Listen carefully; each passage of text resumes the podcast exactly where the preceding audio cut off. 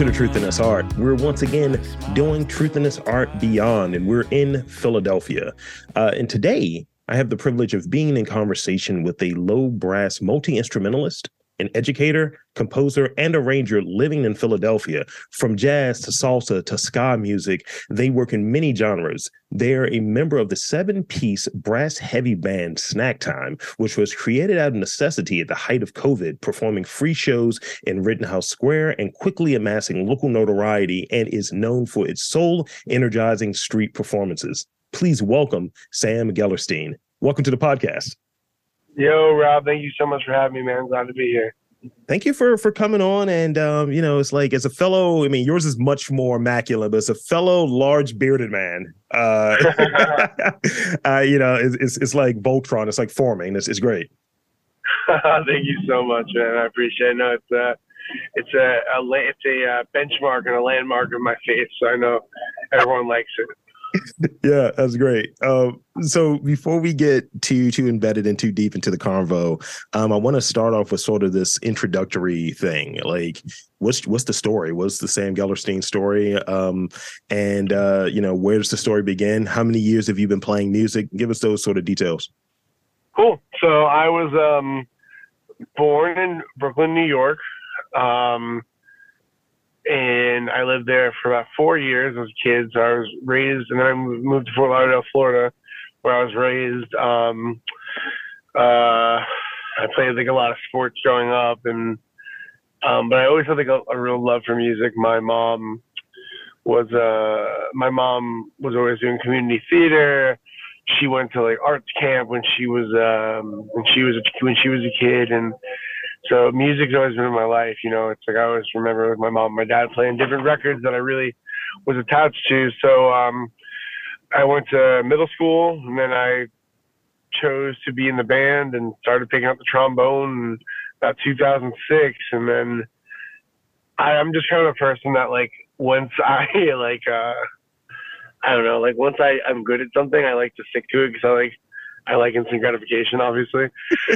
so like, you know, I was good at the trombone, so I kept to it and I kept practicing, getting better. And then I um, went to high school at Dillard, Dillard Center for the Arts in Fort Lauderdale, uh, Florida, which is a music magnet, and um, I was there playing football, but I was also, you know, playing jazz band, and I was going back and forth, and you know, I was doing good at both, but like, you know, not excellent at either. So something had to give, and then the, the summer of my sophomore, the summer of my freshman year, I broke my ankle playing football, and then summer of my sophomore year, I like cracked my sternum, and push came to shove, and I was just done getting hurt. And, uh, that same summer, I went to the Florida State jazz camp, and it was a lot more rewarding. And uh, you know, it was a lot better to get praise for being good at trombone than getting yelled at for football stuff. So I, I, I determined to focus more on music, and that was around 2010. So uh, I finished up at Dillard Center for the Arts, and that was kind of the place where um, we would do a lot of you know we would do a lot of like national jazz competitions and it kind of got me into the doorway with like other sorts of uh, national jazz camps and bands and stuff like that so i made the determination that i wanted to go to school for music so uh, in 2012 i went to university of the arts in philadelphia as you guys know on broad street and um, yeah i did my undergrad there i loved it and then I did my graduate degree at Temple University. Yeah.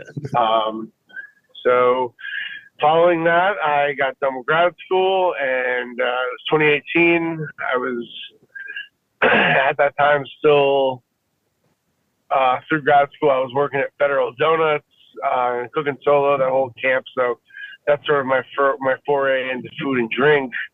And then after 2018, I graduated grad school. I started teaching in the school district of Philadelphia. Uh, 2020, the pandemic rolled around, so I was teaching in the, in the school district until 2022.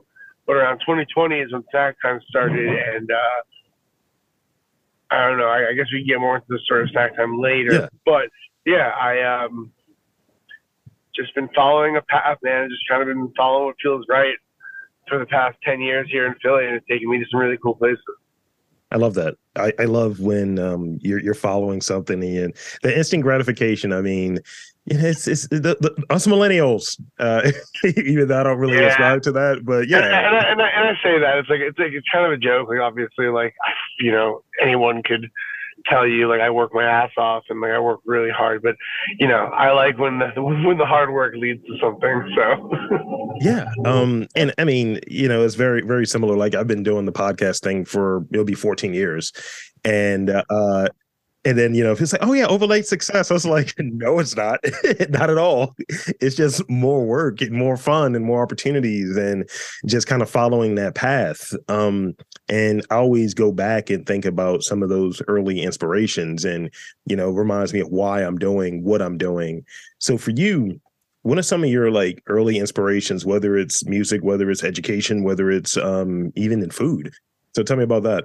Uh, I'll tell you that the first time I knew I loved music was, um, I mean, beyond the fact that I loved a lot of records growing up, but the first the first thing I really remember touching me musically was um, the movie Drumline. Uh, I saw in the theaters. I guess it was came out in 2001 or 2002, and there's a scene where they're playing "I Believe I Can Fly," which, uh, you know, they're doing like some sort of like whatever you know orchestral high school band arrangement of it and then at one point like nick cannon goes into some sort of like hip hoppy drum cadence thing.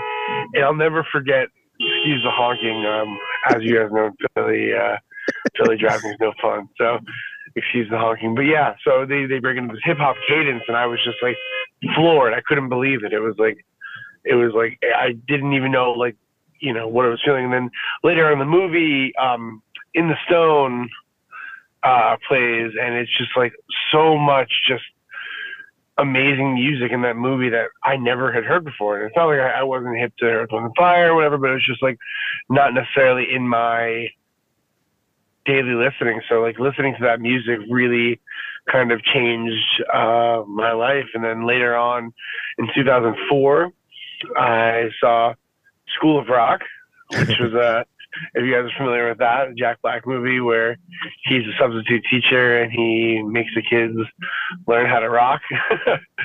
and yeah, that that movie I watched over and over and over and over and over again and it just there was something about it that just touched me and just something that really like resonated with me. So that the, those those two movies and then um excuse me um and then later on um, that year, I think it was maybe 2005, Green Day's American Idiot dropped, and that's the first record that I ever like wore out. Absolutely played it every single second that I could, and it was those were like my initial things in the music, and then later on, you know, I hadn't even played instruments until this point. Like I didn't start playing trombone until 2006. So it's like I wanted to play drums or guitar or bass like a normal person, but you know, uh, life didn't lead me that way. So um, yeah, so I, I got picked up the trombone and then started to learn about these ska bands and ska took me to you know the world of punk rock and ska and reggae and learning all these other kinds of music. and I like saw like bands like Streetlight Manifesto. That was my first show that I was ever able to go to by myself when I was like 13 years old or 12 years old and I remember like crowd surfing at that show and and like uh, like this feeling of euphoria that I just don't think will ever be replicated again in my life. Just that feeling of like listening to your favorite songs on top of a crowd. It was just very, very magical, and that's a really transformative moment for me. Is that first show is a whole wheat bread, Streetlight Manifesto, Really Fish, and MXPX. So yeah, really, uh, really good stuff. And that's just you know the beginning of my musical life and shit, and that's kind of what set me up for the rest of my life. I feel like. Nice. Nice. Thank you. Thank you for sharing that. Uh, and it, it's funny because it kind of answers two of those questions. So you did a little bit of a daily double there. So shout out to you. Yeah, I try to I try to be as efficient as possible. So let's let's talk about Philly a little bit. Um, and like like how does like Philadelphia kind of inspire your creativity, your creativity currently? And you know, what would you say its cultural identity is in the city? Yeah. So since I've been in Philly in 2012 I've really always felt this feeling of like not to not to use a tired analogy, but obviously the city of brotherly love, et cetera, et cetera. But like from the beginning of me being here, there's just such a community of, especially in my community, before I knew anything else out other arts communities. Um, it, it's really about each one teach one and bringing people up, and not about you know making your making your uh, your brand the best. It's about you know making the next thing better for everybody else. So I think that that's a really a really big benchmark of the Philadelphia art scene is is taking people with you and, and sharing the information that you have versus making people figure it out on their own. And I think that that's something that I really try to do myself. In a lot of the work that I do, I really want to create a lot of opportunities for people that know how hard it is to be a musician. I know how hard it is to be an artist. And if I can do any work in my own life to create opportunities for other people, then I think I'm doing, you know, what I what I hope everyone else can do, and also what was done to me as well. So, so and, and I've kind of gotten that sense in in doing these interviews up there. Um, you know, recording a lot of them at Rec Philly and being around sort of creative folks, and you know, people are like interested in what I'm doing. Whereas in some pockets, because um, I'm I'm based in Baltimore, so I go up there, and in some pockets, uh, you know, in other places, people will say, "Oh, okay, cool. I guess that's the thing that you're doing." Whereas there, people seem genuinely like, "Oh, w- w- tell me more about this," and I kind of got that. Yeah. Yeah, I think it's really it's it's really like you know you have places like New York where it's this place where it is so so insanely insanely busy and there's so much you could get into there. And it's like in Philly, we have this same sort of big art community, but with a little bit more room to like not necessarily um, flourish because obviously it's, the, it's hard to it's hard to do that, but there's just more room for more people to be here and to shine. So I think that that's a really big, important part of what's happening here is that everyone is like trying to, like I said before, bring each other up. And, you know, it's not about like, if I create this opportunity for, if I create this opportunity for myself or for somebody else rather, than it won't be there for myself. Yeah, yeah, and and and I think some places that have this sort of idea of scarcity, I, I think Baltimore isn't in that that way. I think Baltimore is very similar to Philadelphia and I think Philadelphia is a little further ahead in terms of um, you know that that sort of trajectory where you know there are resources you can see people that are doing things and I think we're right behind it. We're we're coming up next in that regard. And yeah, I, I think there is this sort of sentiment here where I'm a black podcaster. That can only be one of us, you know? And it's like I rather help the next guy versus look at them as competition. And that's really all my thing has been about. And what this really comes out of. It's like who's doing the interesting work, who's in the fringes. How can I talk with them and give them a platform to share their story? That's really what what this is for me. It's a beautiful thing, man, because it's important because you know, it's like a lot of people are like, oh, you know, there's so many podcasts, so many this, so many that, but like if you can touch one extra person mm-hmm. that maybe wouldn't have heard my story or another person's story or your story, then that's an effective thing, man. Like it's not always about having to have to be famous or have this crazy reach. It's just sometimes it's about starting with like, how can I directly communicate and work with my community? Yeah. And that's just by doing what makes you happy. So with that, I think that's almost a natural segue into talking about snack time a bit. So let's uh, yeah. uh, let's get into that. Um, how, how, did it come about, and um, what is the significance behind the name?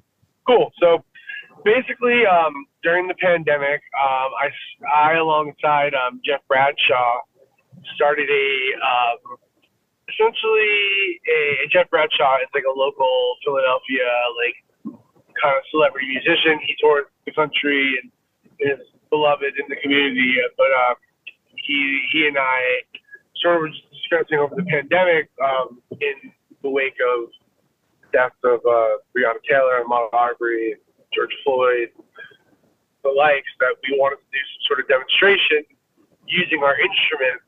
And um, we we had the conversation. We were like, oh, we want to get a huge, huge band together and bring it to the streets, and you know, we had the idea to be like, let's do it at the art museum. So the art museum in Philadelphia, we uh, we got those are the Rocky Steps. If anyone from uh, not Philadelphia is listening to this, but uh, so yeah, we all got the steps, and there's you know, hundred, hundred plus of us, and we just played, and we made sure we were talking about, you know, holding police accountable, and that sort of pivoted into more demonstrations, which we would bring out um, headcount.org and other community leaders that could that could talk and make their messages heard louder because of the bolstering from the music.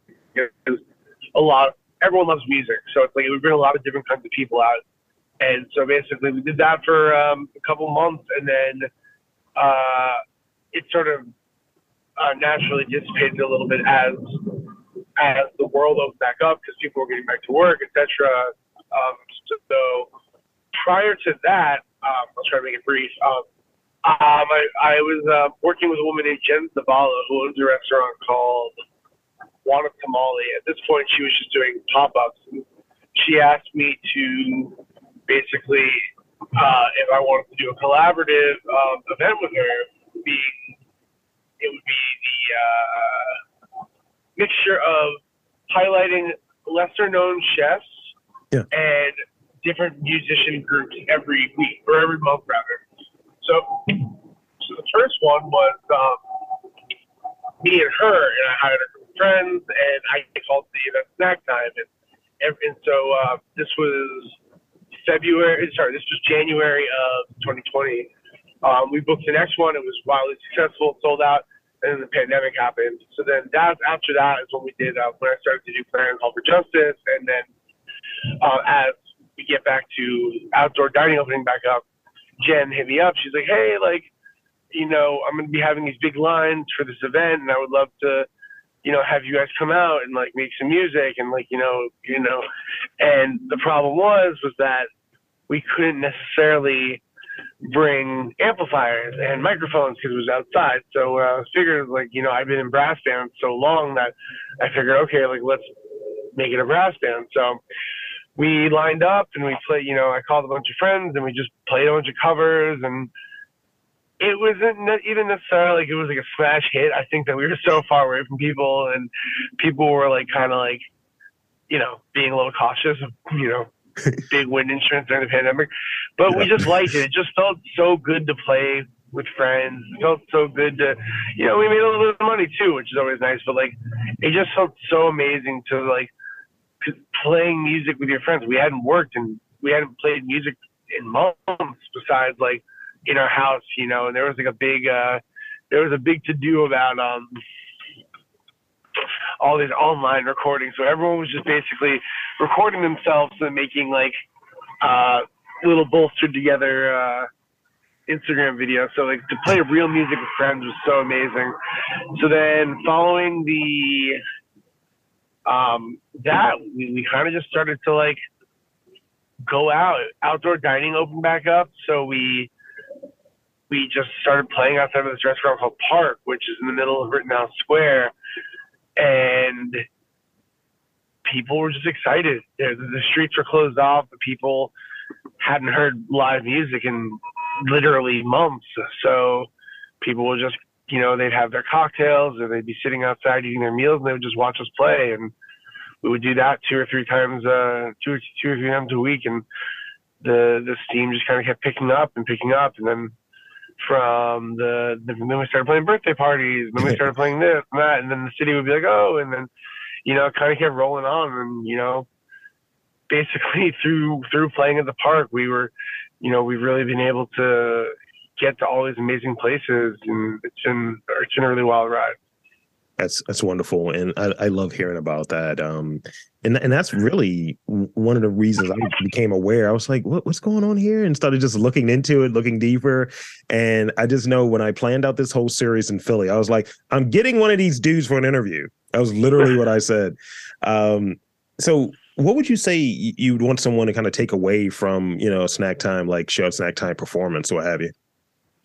So the the three pillars of snack time the organization the band like snack time as much as it is the band it has like many different facets we we do food and wine curation we do we do events we do parties we do you know we do community outreach we try to do everything but the three pillars of it regardless of what we're doing are food community and music and the biggest one out of all of those to me is community because to me, music is community. Dancing and gathering with your friends and taking a short time out of your life to kind of hopefully put a couple of those things that are stressing you out and just put it to the side and just have a moment to dance with people that you don't know and not be so standoffish and not be so afraid to be open. And I really hope that anyone that comes to a snack performance just gives themselves that grace to, you know, be comfortable, be in the moment, and just enjoy yourself. Yeah, I love that. Yeah. So my, my take on snack time on the, the, the social media stalking and so far in this conversation guys like the people's champs. You're bringing music to the people.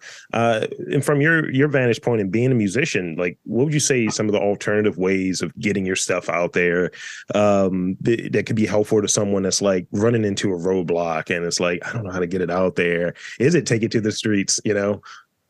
Well here's the thing. I i personally have been i mean I have been doing different projects and different bands for for literally since 2006. I've been making original music with different people, and I think a big thing about it is just keep creating, never stop, even if it's maybe not 100% financially uh, successful. Yeah. If you believe in it, other people will too. If you really believe in it and take the steps to really like put yourself out there, people will do it. But you have to be creative in the ways you, uh, not necessarily organize yourself, but I guess like you have to be creative in the ways that you put yourself out there because it's not enough anymore in 2022 to just be a musician and be like, okay, I made this album and it's on Instagram and, and now it's on Spotify. Like people are inundated with so much social media that you you see something you forget it instantly. So it's like what you have to do is you know we were lucky. We were a band during a time in a certain place where we were able to go out and make music, and people were kind of almost in a way like forced to listen to us. But there are other creative solutions to to being able to be heard and to touching people, and I think that's the most important thing is remembering that we are when it comes down to it, entertainment, and we are there to make people's lives better. You know, if you want to make music for yourself, that's one thing, and if you want to make music for musicians, that's another thing. But if you want your music to be um, heard and appreciated by a lot of people, you kind of have to do things that people appreciate. So just remembering to always like appreciate the audience and think what would they want as the listener versus like what can I give as a musician? Because I think a lot of times musicians just like think that you know everyone in the world wants every single note, every single chord, every single like. Some people just want to hear a beautiful song. So, yeah. That's good, and I and I think that's where we'll wrap on the real questions. I got I got five rapid fire questions for you, and then we'll wrap up uh, to, to that point, the, the point where we get to the shameless plugs. But here's these five rapid fire ones, and don't overthink them. They're ridiculous questions, but they're fun questions. All right. Got it. So here's the first one. Um, actually, I have four. Uh, what is you can make this Philadelphia specific if you like. What is an overrated snack to you? Overrated snack. Um, hmm.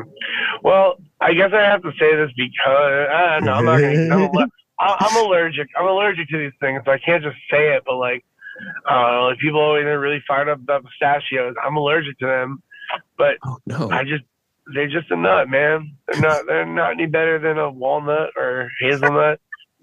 It's a pistachio. Other than that, um, thanks, man. Like, I don't really, I don't. You know what? I got one for you. I hate sour cream and onion chips. really? Think they're nasty. I think they're nasty. I don't like them at all. I'm I'm allergic to cherries and uh and passion oh, I love fruit. cherries. Oh, yeah. I love passion fruit. Yeah, it's just a lot of cocktails I can't have that have that in there, so we swap it. is, it, is it all stone, is it all stone fruit? Um, I don't think it's all stone fruit. Like I like plums, so yeah, you know, I, I think it's just it's like passion fruit. And I've learned by mistake. It was a cocktail named after me. I had it. I was like, oh, I'm I might die here. This is this is not great. So so this one now this is the the inverse. What's an underrated snack? Underrated snack. Um, mm, good question. Man. I don't see a lot of people talking about this candy, and it's my favorite candy. It's these nerd clusters, these nerd bites. Oh, nice. They basically think of a nerd rope. They're chopped up into little bite-sized pieces. Those are really good. Um, I a lot talking about them. uh, yeah, those are really good, and I think more people should be eating them. I'm a big fan of nerds, especially like the OG, triple OG, the uh, what is it, the great, oh, yeah. The, yeah, yeah, yeah. They're good, man. Uh, what are three quintessential, and this actually would be the last one since it's three. What are three quintessential Philadelphia things one must do during like a visit? You know, like like what are, what are the things that you're doing that you're saying, you know what, you guys should check this out. Here's some three things you should do over a let's say a long weekend. That's a good question. Um, I'm so food and food and drink motivated that I feel like a lot of my things are going to be that. But I think it, I think that if you can while you're here, I would make it a point to go to South Philly Barbacoa. That's like, I mean, as much good food as there is in the city. I mean, I think that that's just like a, it's like a church like experience to go there. So that's a big one. Um, the other one I would say is that I do think Philadelphia Museum of Art is really beautiful, but just just more so like I think uh, driving around, walking around, seeing the city. There's so much different, beautiful things on every block that you can really like. Every single place you go, you'll you'll find a different pocket, a different culture, and it's really exciting. You know, you might be at one moment in a neighborhood with mostly, you know, maybe people from Mexico, and then you might turn the corner and be in a place with people from Vietnam and all the restaurants and all the different things you could see and experience just by like walking around and seeing what there is to see. So definitely exploring everywhere, not just like the Rocky Steps or seeing like, you know, all the, the, the Liberty Bell. Like, you know, maybe I'm anti uh, colonizer history, but that's just me. Uh, and then uh, see snack time play. Yeah. I was going to say that if you didn't do it. That, that was a funny thing about that. I mean, uh, I mean, I'm not going to say that, but yeah, I'm not going to say that. I think that, and I'm joking, but I'm not joking. I think that I'm really proud of what we've been able to curate, and I'm really proud. And I think the people who come to our shows are the best that Philadelphia has to offer.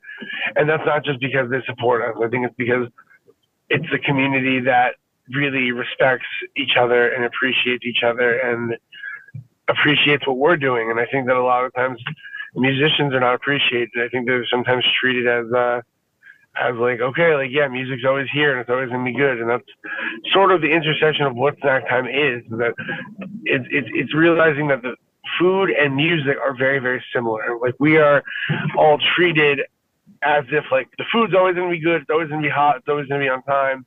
And I don't care how you're feeling that day. I don't care how, you know, whatever your day is going it doesn't matter to me because the food is my food and needs to be good. It's the same way with music. Music is like, okay, like I don't care if you if your girlfriend broke up with you, um, you know, the music still needs to be good. Any other job, you're allowed to be like, hey, I'm having a bad day. Like, hey, like I can't really do this as well. But like, so there's a lot of pressure on us as as as, kind of providers of of entertainment and enjoyment. So that's kind of what it is. Is that it's it's it's putting it's putting it all on a uh, not a platform, but it's putting it all it's putting it all on display to, for people to really appreciate and understand and kind of respect, I guess. That's that's well said. And and yeah, I agree with you. Um, so yeah. in the in the final moments here, shameless plugs, man. You already kind of got you already kind of started it. So let's let's let's kind of cap it. Let's kind of cap it. Website, social media, all that good stuff. The floor is yours. Yeah, one thing about me, I'm always gonna plug snack time. So uh so yeah, we um we we're gonna be if you're around DC, we'll be at the Anthem opening up for the Disco Biscuits uh, on February 4th. SnackTimePhilly.com. We're Snack Time on Instagram. Uh, through Instagram, you'll find all the other socials. The only one I really personally pay attention to is Instagram. But uh, yeah, we got we're on Spotify, Apple Music, and Tidal. Check it out. There you have it, folks. I want to again thank Sam Gellerstein for coming on to the podcast. And I'm Rob Lee saying there's art, culture, snacks in and around your neighborhood. You just got to look for it.